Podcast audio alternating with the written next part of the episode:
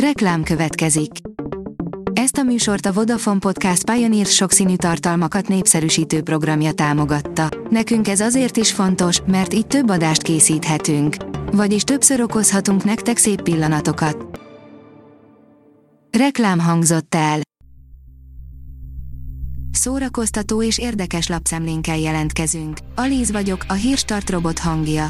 Ma augusztus 17-e, Játszint névnapja van. Sárközi Ákos és neje megmutatták új otthonukat, írja az NLC. A járványhelyzet miatti bezártság alatt döntötték el, hogy nem maradnak a belvárosi lakásukban. Zöldre és nyugalomra vágytak. EFOT 89 ezeren vettek részt az idei rendezvényen, írja a Márka Monitor.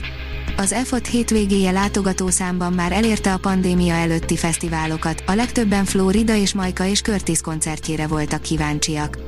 Majka megfázása miatt sokáig kérdőjeles volt, vajon színpadra tud-e lépni, de a Follow the Flow érkezése sem kis fejfájást okozott a szervezőknek.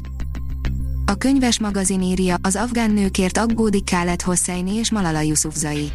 Az afganisztáni polgári lakosság, különösen a nők helyzete miatt fejezte ki aggodalmát Khaled Hosseini író és a Nobel békedíjas Malala Yousafzai.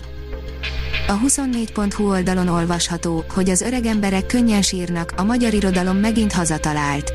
Nádas Péter és Bödöcs Tibor, Dödölle és Fröccs, irodalom és zene, mindez egy 330 lakosú, varázslatos szépségű zalai kis faluban. Alig ha nem akadnak sokan, akik valahogyan így képzelik a paradicsomot. A hiradó.hu oldalon olvasható, hogy Csuha Lajos titkos koncerteken kóstolt bele a rockstárok életébe. A Dankó Rádió Jó Pihenés című műsorának legutóbbi adásában Nádas György vendége, Csuha Lajos színművész volt, aki arról mesélt, hogyan alakult szerte ágazó pályája, és miért lett rockzenészből az Operett Színház művésze.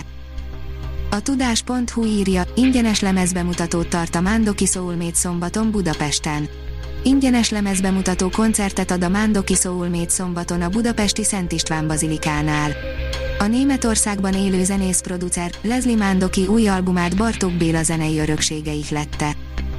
A Hamu és Gyémánt oldalon olvasható, hogy Johnny Depp szerint Hollywood szándékosan bolykottálja őt. Az 58 éves színész nem régiben egy interjúban új filmjéről és annak botrányairól és nehézségeiről mesélt. Annyira rossz, hogy már jó.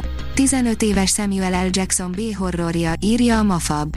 Samuel L. Jackson igencsak robosztus életművel büszkélkedhet, amelyek között jócskán találni gyöngyszemet. Egy hétvégén 26 millió dollárt csinált a Free Guy, írja a Librarius.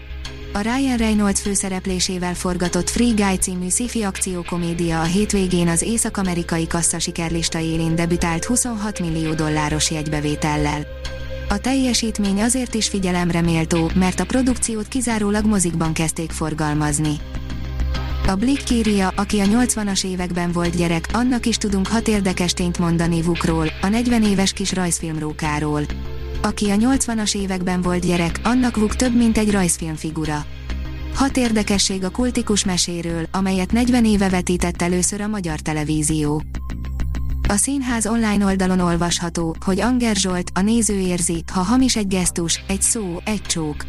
Anger Zsoltal beszélgetett az Index oldalán Korcsmáros Felícia a frissen megszerzett szakács és cukrászpapírja mögötti ambíciókról, és arról, miben más filmszínészeket tanítani, mint színházi színészeket. A Hírstart film, zene és szórakozás híreiből szemléztünk.